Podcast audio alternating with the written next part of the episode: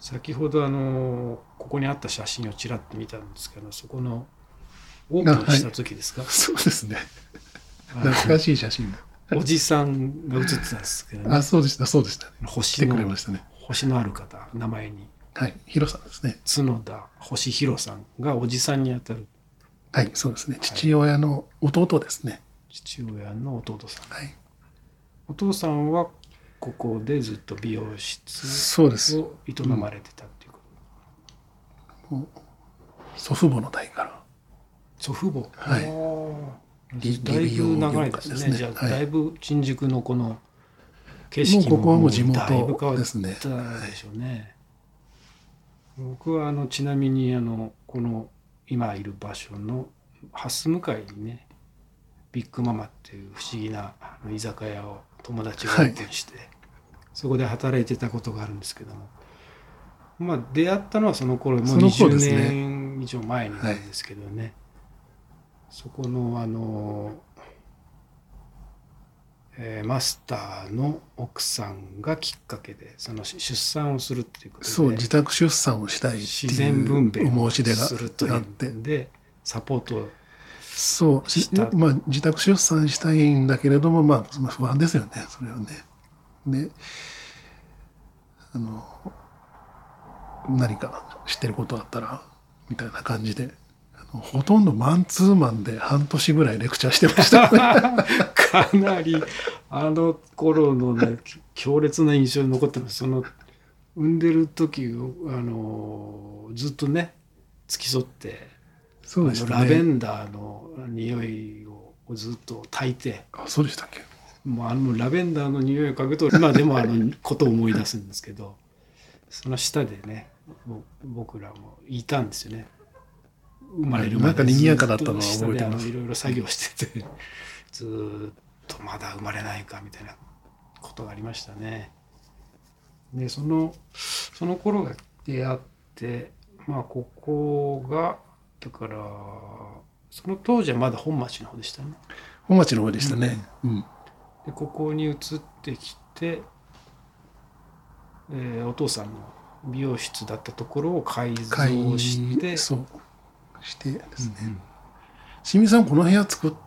たの手伝ってくれてますか？やってますよ。改装した時に柄出しとかね、そうですそうです、やったり壁のパテ塗ったり、パテ塗ったりとかねしてましたね。お世話になりました。床の下に備長炭を敷き詰めるっていうシーンもね、そうでしたね、はい、たっぷり入ってます。ここに来るとなんかわーっとした気持ちになるんですね。備長炭のせいなのか何なのか、はい、まあだから角田博さんもいますし、家族としてはお兄さんがね、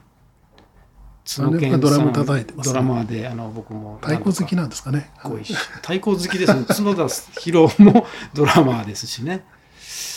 で一番のその、おじさんのご兄弟では、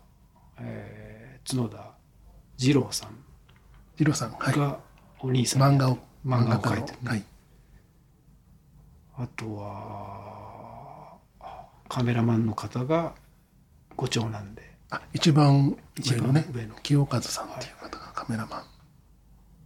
ですね。あと音楽やってる角田隆さんって方もいらっしゃいますね。隆さんもうちの父親の弟ですね。自分が知らない他にもそういうなんか方いらっしゃいます？目立ったその活動をしてる角田家の音楽やってる人が多いですかね。多いですよね。高橋さんのところの、長男で龍太っていうのがいるんですけど、龍太さん、もう角田龍太ってベース弾いてるモノンクルっていうユニットじゃないな 3人組だっけ、忘れちゃいましたけど、はい、やっぱ引き継がれてるんですね。脈々と弦楽器をやってますね。まあ、若い頃は角田さんもじゃあ音楽をやったりをやろうとは思わなかったですね。なんか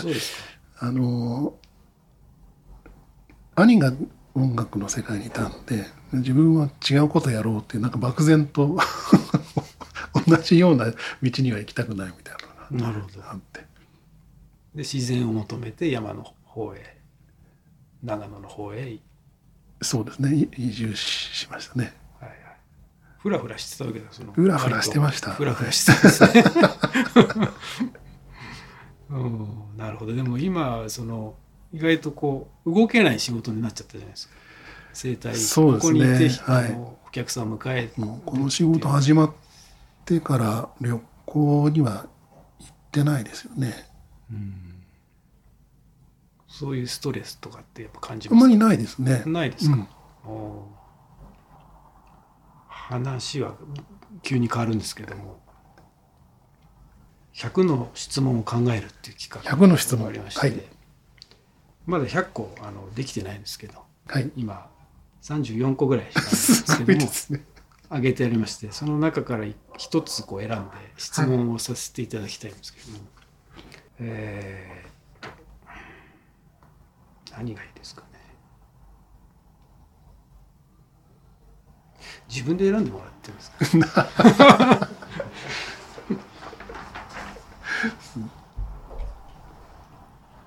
本当に34個ありますね。34個。これを増やしていきたいんですけどね。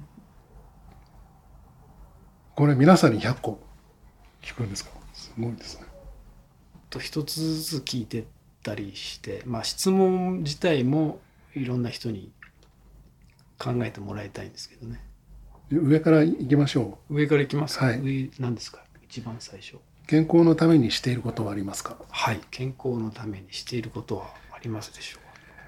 そうですね。生態師としてのね、はい、その健康のためにしていることいくつかあるときはそのうち一つ。運動するのは好きなので、泳いだりずっとやってますよね。水泳、はい、するのは好きですね、はい、水泳ですか？水泳ですね、うんうんうん、水泳はいいって割とあちこちで聞きますね。まあ、競技をねしたりする方もいらっしゃるかもしれないけど、まあ、一人で自由にのんびり、うんうん、関わり方が自由なので、なるほど、やりやすいですよね、うん、まあ、チームこうスポーツで、うん、お前のせいで負けたとかそういうのちょっと大変じゃないですか。一人でね泳いでる分にはそういうのないので、走るっていうよりは泳ぐの方がですね。水の中が好きですね、うんうんうん、疲れている時ほど水に入るとすっきりして、うんうん、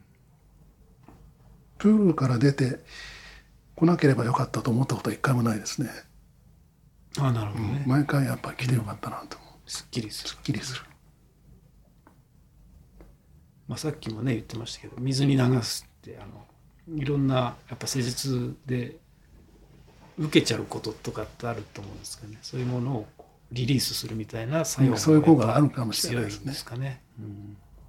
昔はプールに泳ぎ始まる前は本当に毎週滝に水に入りに行って、水が大好き、水浴びが大好きで滝行をやってましたよね。最近行ってないですか？プールに行くようになってから、あ、プールで滝行をね 2,3 回一緒にねお供しましたけど、やばかったですね滝行ね、うん、寒い時期はねきついですよね。きつかったですね。じゃあですね、今、ここにいるスタッフの一人から一つ質問が出てきたので伺いたいんですけども、これからやろうとしていることとか、これからやってみたいことみたいなものがあったらちょっと伺いたいんですが。はい、そうですね、まあ、今やってることを続けていきたいというのはすごい気持ちが強くて、うんうんうん、まあなんかまあもうその延長線上にまたなんかもうちょっとねこう力が出せてるなみたいな実感みたいのがもっともっと強くなってきたりとかすれば、うんうん、嬉しいなみたいなのはありますけどね、こう自分の普段やっているその施術の内容とか、まあ、自分では工夫してこう馴染みのあるね、こう手癖というかいろいろあるんですけれども、まあ、そういうのにこうもうちょっとまとめて何双方みたいな、なるほど、一つ一つの双方に名前をつけていくというか、あ、それでここ30年ぐらいやってきたことをもう少しまとめてもいいのかなみたいな、自分の中で系統を立てて、教わったこととだいぶもう違うことになってしまっているので、まあ、悪く言えば大いに脱線してしまっていますし、まあ、自分がやってきたことなのでね、まあ、でもそれはまあ、家元的なね感じになってオリジナルの流派というかになってるわけですよね。でそれもどんどん更新されて、そうですね、自分の中でね、うんうんうん、そういうものをまとめてみたいという欲求があるってことですね。そうですね、うんうん、その施術以外では何か興味があるとか、何かこれやってみたいなとか、そういう単純なそういう夢みたいなことがあるんですか？そうですね、夢っていうか、この整体始める当初からのイメージなんですけどね、この、うん、人に触れたりとか、まあ、施術をするとかっていうことでこう人にこう接するわけですけれども、それが何て言うんでしょうね、まあ、整体師になる前はこう絵を描いてみたいなとか、何かそういう自分を表現したり作品を残したりする仕事になるのかなと思ってたんですけど、整体の仕事はそういうのができないので、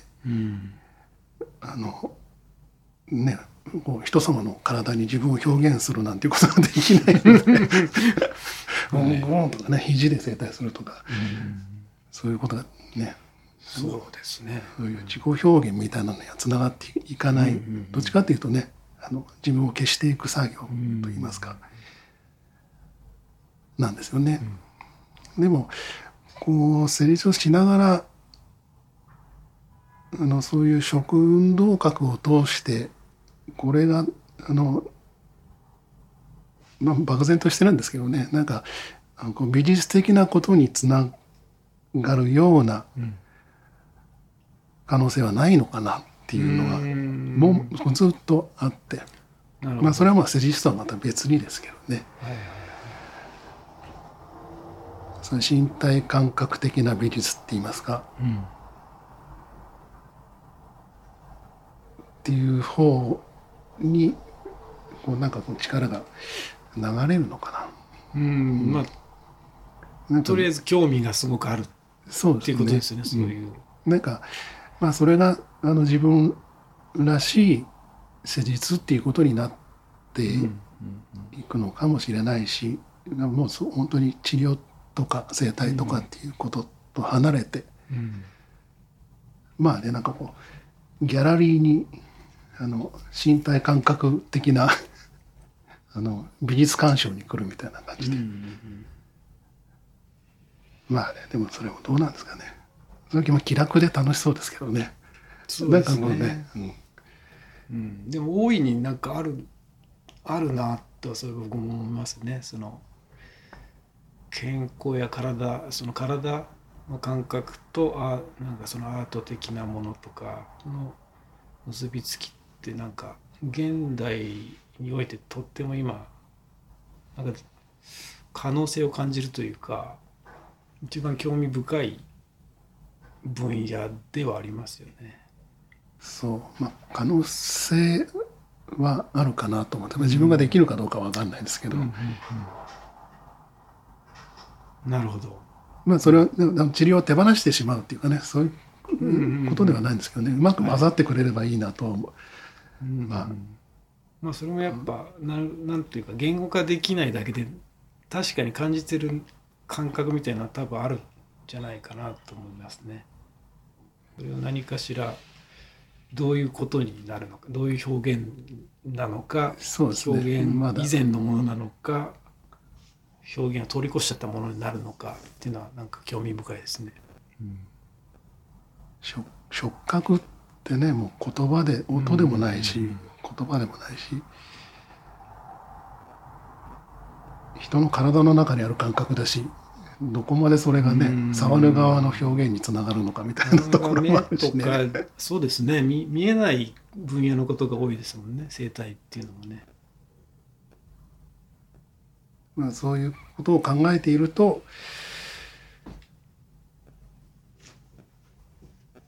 うん、ちょっと楽しいかな。楽しい